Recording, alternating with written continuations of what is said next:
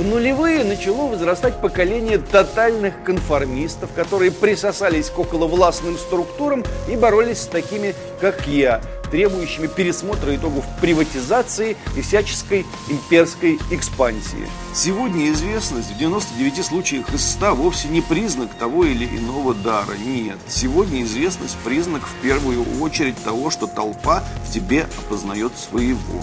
Топовые видеоблогеры рассказывают, как жирует российская государственная пропаганда, но это все звучит анекдотично, они сами давно обратились в сверхбуржуа, всего лишь выступая пропагандистами с противоположной стороны.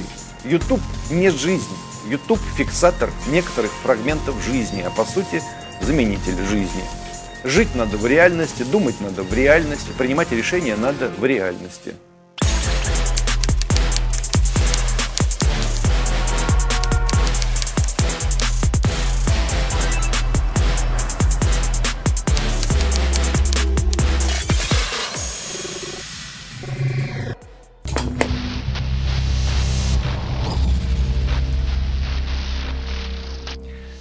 Сейчас скажут, а чего ты бросаешься на молодежь? Молодежь всегда была такая.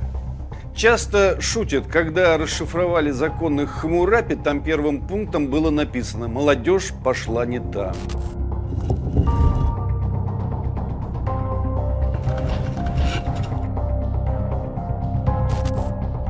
Ну и чего смеяться? Где теперь ваш Хамурапи? Что от него осталось? То, что молодежь периодически заносит и заносила в прежние времена, вовсе не должно нас успокаивать. Из этого как раз надо вовремя делать выводы. Я был юн в момент распада СССР. Молодежь тогда, подавляющее ее большинство, ходила со значками Горбачева и Ельцина, орала «даешь перестройку, долой коммунистических бонс, больше демократии, больше рынка». Все мои на тот момент друзья-музыканты пели песни про кровавые НКВД и сочиняли пародии на первомайские демонстрации, высмеивая грубых работяг. Я жил среди своих приятелей как белые вороны, безуспешно пытаясь им доказать, что Советский Союз не такая плохая конструкция, чтобы ее ломать. Мои длинноволосые приятели посмеивались. Ох, Захар, что ты говоришь такое? Успокойся, скоро заживем как люди. Теперь моим приятелям где-то лет по 50, и они все практически поголовно, за редчайшими исключениями, ходят на бессмертный полк и ностальгируют по советским порядкам. Ну ту-ту, поезд ушел, страна развалилась, а в стране 30 лет по окраинам идет гражданская война. В 90-е я еще был, если не юн, то молод и радикализовался, и даже озлился на все происходящее, то переезжая с одного локального конфликта на другой, то бродя с митинга на митинг с красным флагом и призывая пугать новых русских и прочих буржуинов. Те же, что были немногим моложе меня, ну, молодежь 90-х, нашли себя в другом. Одни выживали, как умели, другие нюхали все подряд, жрали колеса, кололись и презирали дикарей, которые идут в армию и воюют за какие-то глупые, никому не нужные земли. Сейчас с запозданием на 10-15 лет те из них, что не умерли от передоза, пошли в оппозицию и кричат про олигархов и нищий народ, произнося верные слова, ну, которые не то чтобы устарели, ну, году в 94-м или в 98-м слова эти были раз в 25 раз актуальнее, потому что класс беспощадной буржуазии складывался именно тогда. В нулевые начало возрастать поколение тотальных конформистов, которые присосались к околовластным структурам и боролись с такими, как я, требующими пересмотра итогов приватизации и всяческой имперской экспансии. В нулевые меня от них, от всех этих братьев Якименко скрывать не стану, с души воротило. Куда сегодня делись все эти околокремлевские активисты, представления не имею. За редчайшими исключениями на Донбассе я их не встречал. Наверное, финансирование ждут. Они без финансирования не работают. У них глазки без финансирования тухнут и батареечки садятся. Короче, у меня перед глазами прошло минимум три поколения молодежи, и уважая многих конкретных людей в каждом из поколений, я ничего хорошего в целом об этих поколениях сказать не хочу, уж простите. Я даже не хочу им нравиться и как-то смягчать все то, что я здесь произношу.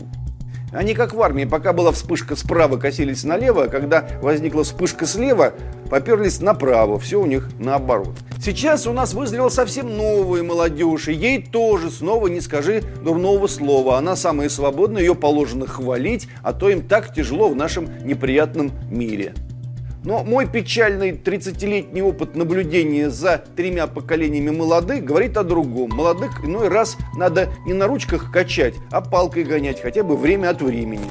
Мы же так любим эти американские фильмы, где, как появился у режиссера Стэнли Кубрика беспощадный, орущий на новобранцев американский сержант, так теперь этот сержант из фильма в фильм и кочует. Вот этот в самом широком смысле орущий, беспощадный, злобный сержант нужен не только в армии, он вообще нужен. Нужно орать иногда, иначе тебя никто не услышит. А я вот не умею орать уже, голос сел. Сложно 30 лет подряд орать и не надоесть себе самому.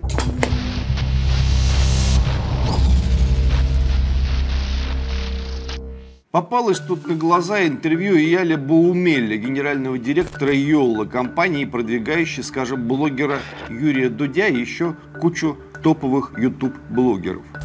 У Баумеля спрашивают, наверное, не будет преувеличением сказать, что каждый подросток сейчас мечтает стать блогером. Ведь чтобы стать популярным на YouTube и разбогатеть, не обязательно иметь образование, добиваться каких-то высоких целей. Достаточно просто завести свой блог и попасть, что называется, в струю. Некоторые считают, что это влечет катастрофические последствия для общества. В результате мы имеем целую армию непрофессионалов, которые только и умеют, что снимать видео. Не гложет ли вас совесть за то, что вы этому способствуете. А он отвечает, катастрофически это слишком громко сказано. Я вижу много молодых людей, которые становятся богатыми благодаря YouTube – и теряют головы. Но я также вижу множество блогеров, которые наживают целые состояния и отдают много денег нуждающимся, фанатам, обществу. Не спорю, без негатива не обходится. Есть блогеры, которые снимают контент ради денег, а потом хвастаются своим богатством и сходят с ума. Это часто случается с теми, кто становится сверхпопулярным в 18 лет. Я бы не сказал, что это влечет за собой катастрофические последствия, но нужно проводить с ними большую разъяснительную работу, им необходима психологическая поддержка. Мы теперь как на Диком Западе, говорит. Не существует реальной системы, которая бы помогала им с эмоциональной точки зрения. Некоторые становятся очень известными, а потом теряют аудиторию и сходят с ума. Забавно, да? Сначала говорит катастрофически громко сказано, а потом признает, мы на Диком Западе многие сходят с ума. Причем сходят с ума не только теряя аудиторию, но и приобретая ее тоже сходят. И аудитория вместе с ними заодно сходит с ума. Все в сущности понимают, даже Баумель. Сегодня известность в 99 случаях из 100 вовсе не признак того или иного дара. Нет, сегодня известность признак в первую очередь того, что толпа в тебе опознает своего. Толпе в среднем 16 лет, она еще ничего в сущности ни о чем не знает, она научилась по большому счету только отрицать и ищет себе подобное. Главное, чтобы это им подобное было успешное, трендовое, модное. Я говорю «се», вы говорите «го». Сер! Го! Сер! Го! Сер! Го! Братуха, с уважением, если можно, выйди, пожалуйста. В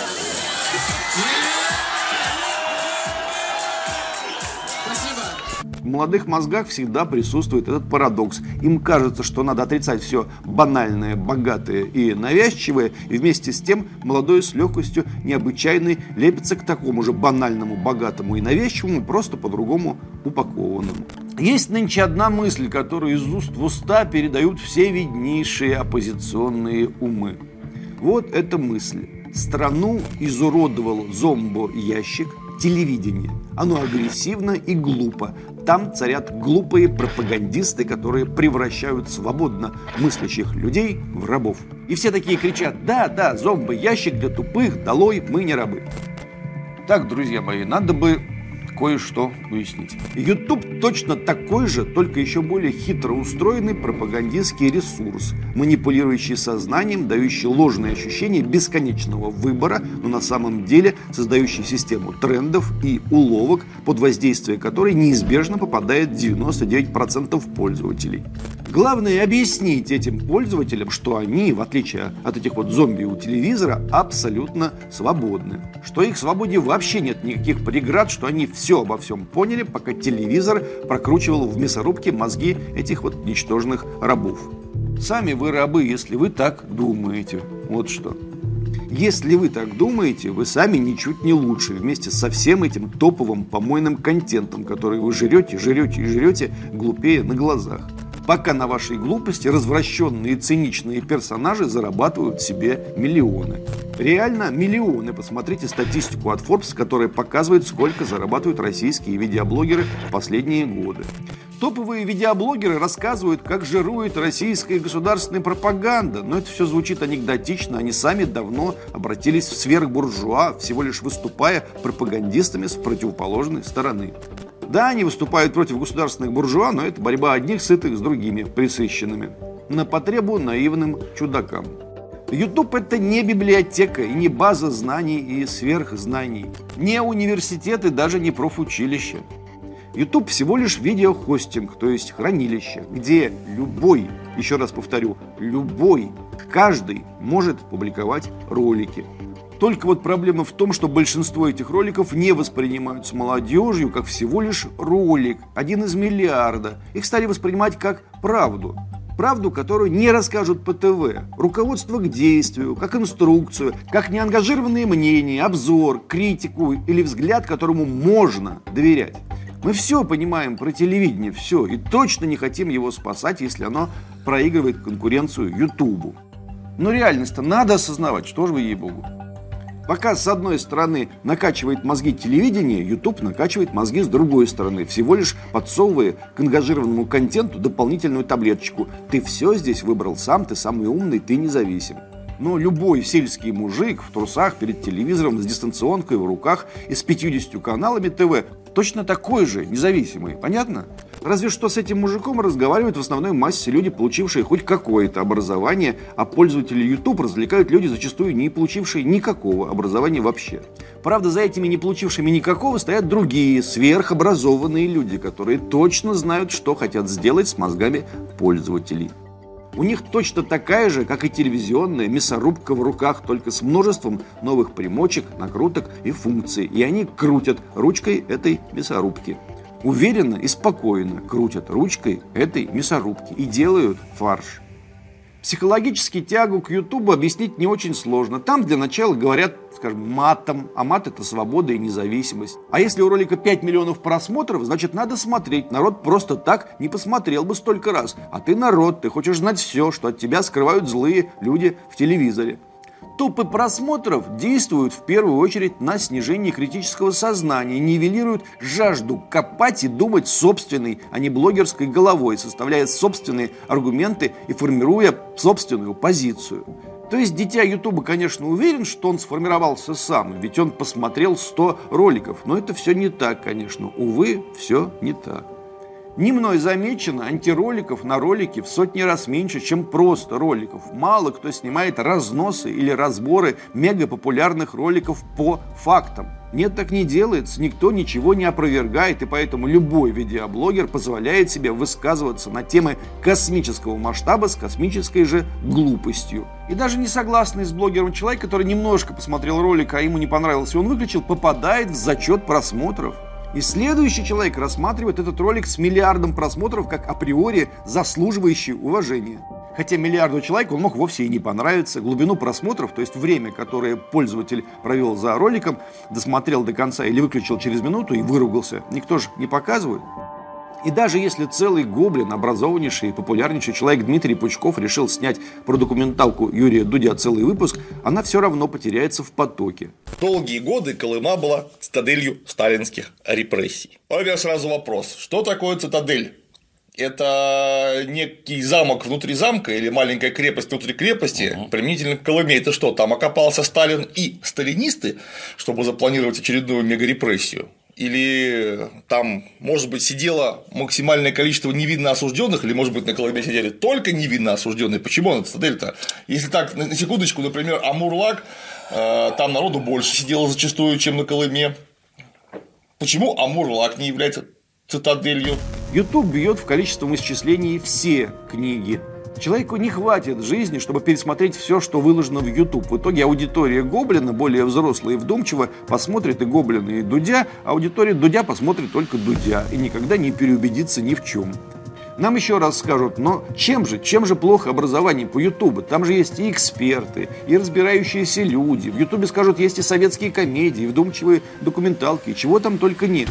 Но по сути своей YouTube это особая культура познания или даже потребления мира, максимально упрощенная. Это намеренная примитивизация, стремление к зрелищности, упрощение, не глубине, верхоглядство, нежелание заморачиваться на деталях, ставка на эффект, жест, словечко, а не на содержание. Плевать на смысл, все решает картинка. Это полностью отвечающие эпохе явления. Дайджест вместо осмысления. Призыв «Зырь, ржачное видео» мог бы быть приколом, но перестает быть приколом, когда разрастается до уровня широкого влияния на людские массы и формирования у поколений плоского, корявого, а значит ложного представления о действительности, историческом событии, моменте времени, сложнейшей ситуации или даже трагедии, например, Бесланской трагедии или Чернобыльской трагедии или Отечественной войне или репрессиям 30-х годов прошлого века.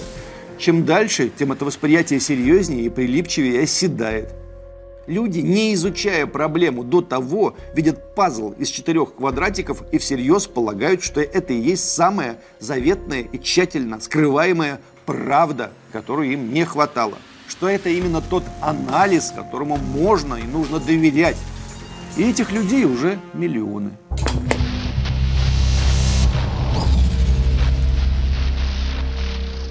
В этой ситуации за оригинально думающую взрослую аудиторию, которая пишет восторженные комментарии к каждому интервью или фильму, скажем, Юрия Дудя, совершенно не страшно. Это взрослые люди, им с этим жить, со своим мнением. Им лишь бы ругали тиранию и Сталина, они что угодно вознесут до небес любую не очень профессиональную работу. Вот Дудь ругает счастье, Дудя в президенты давайте. Но юное племя, еще толком не научившись внимательно читать, уже кушает все эти блюда как должное и никогда не попытается задуматься, а единственная ли это точка взгляда на трагедию. Не доверять тому же Дудю, и не только ему, конечно, зашквар в молодежной среде. Ты автоматически становишься доверяющим Первому каналу, власти. Молодежь сражается с Первым каналом или с конкретным Дмитрием Киселевым, не видя ни одну программу Дмитрия Киселеву журналисту, между прочим, 65 лет, они даже не знают про опыт его работы. Потому что так надо, так все делают. Вроде бы главный посыл Ютуба – антипафос. Ни в коем случае никакого нравоучительства, но это только на словах. Да, если ты решил поучить жизни молодежь, то тебя сожрут. Но если ты решил как будто с безразличной миной поделать обзорчики, то милости просим. Грань эта очень тонкая и едва уловимая, но тот, кому удается ее соблюсти, выигрывает. Приведем пример, один из тысячи, просто потому что мы не ставим себе целью охватить это неохватное болото. Вот есть блогер Николай Соболев, смазливый, смешной парень, который любит разоблачать морально падших или пролить свет на очевидные вещи. Главное, чтобы тема хайповая. Экстрасенсы, Евровидение, Хабиб и Конор или сестры Хачатурян, убившие отца. Ну, неважно. Ну и все как будто смеются над ним.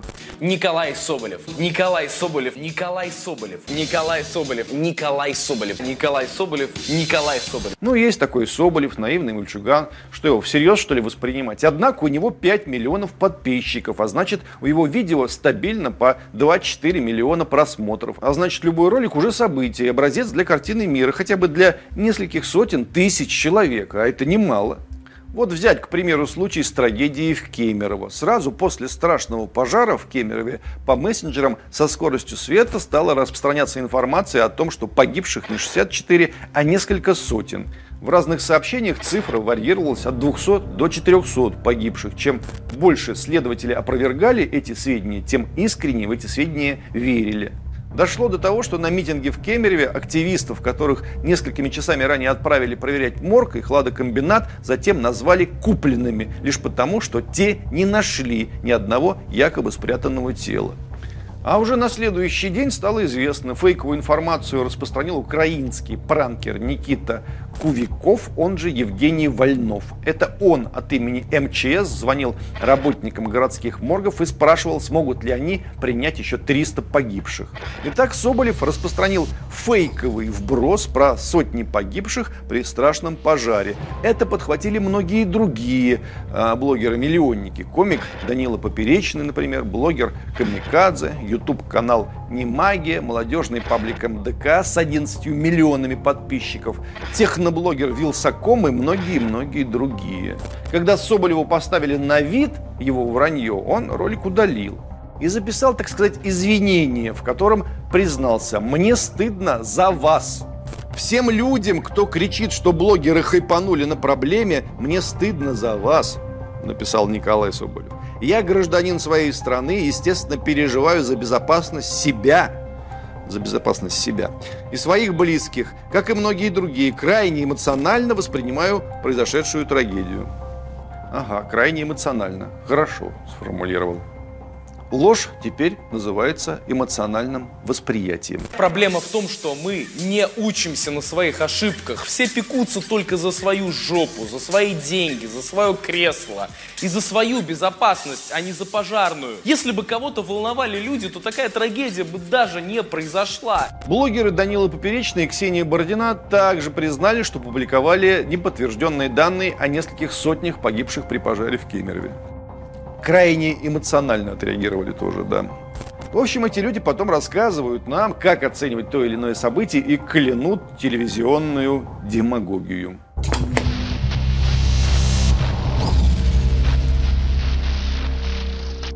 Напоследок мы едва коснемся отдельной и очень важной темы про эти триллионы поклонников многих видеоблогеров – Специалисты в YouTube-сфере, с которыми мы общались, готовясь к данной программе, честно признали, что у нас число российских ботов, то есть фейковых пользователей, исчисляется десятками миллионов. Еще раз, ботов десятки миллионов. И все эти боты продаются. Это огромный рынок. Раскручивая тот или иной YouTube-канал или любую соцсеть, тот же самый Instagram, те, кто стоят за раскруткой, идут на рынок ботов. Зачастую, не всегда, но очень часто эти десятки миллионов просмотров и десятки миллионов подписчиков фейковые. Или вернее вот так – Сначала армия ботов грамотно работает на раскрутку того или иного канала или очередного документального идиотского фильма про российскую деспотию, а потом толпы несмыслящих, но уже реальных детей прутся туда и смотрят то, что якобы все нормальные люди уже посмотрели. Это огромная манипулятивная махина, сверхсистема, вкручивающая и выкручивающая мозги миллионам людей – мне сейчас скажут, ты что, ты решил победить YouTube, да? Да зачем? Нет. YouTube так YouTube, везде жизнь, пусть будет YouTube. Мне скажут, да ты просто отстал тогда. Да ладно, я первый раз отстал в 1989 году. Потом в 1999 году. Потом в 2009 году. Всегда был в самом хвосте очереди. На самом деле я просто в другую сторону шел. И сегодня просто в очередной раз попытался хоть как-то повлиять на тех, кто заблуждается в некоторых своих выводах и переживает очередные ложные иллюзии. Лет через 10, надеюсь, большинство и само все это осознает. Но за эти 10 лет можно очень многое потерять, не поняв элементарных вещей вовремя. Если некоторые уже сейчас поймут, что взрослые и циничные люди держали их за стадо и водили туда-сюда по собственному усмотрению, значит, эти последние 25 минут я прожил не напрасно. YouTube не жизнь. YouTube – фиксатор некоторых фрагментов жизни, а по сути заменитель жизни. Жить надо в реальности, думать надо в реальности, принимать решения надо в реальности. В реальности надо осознавать себя, бороться, умирать и воскресать. В реальности – а не в формате очередного ролика.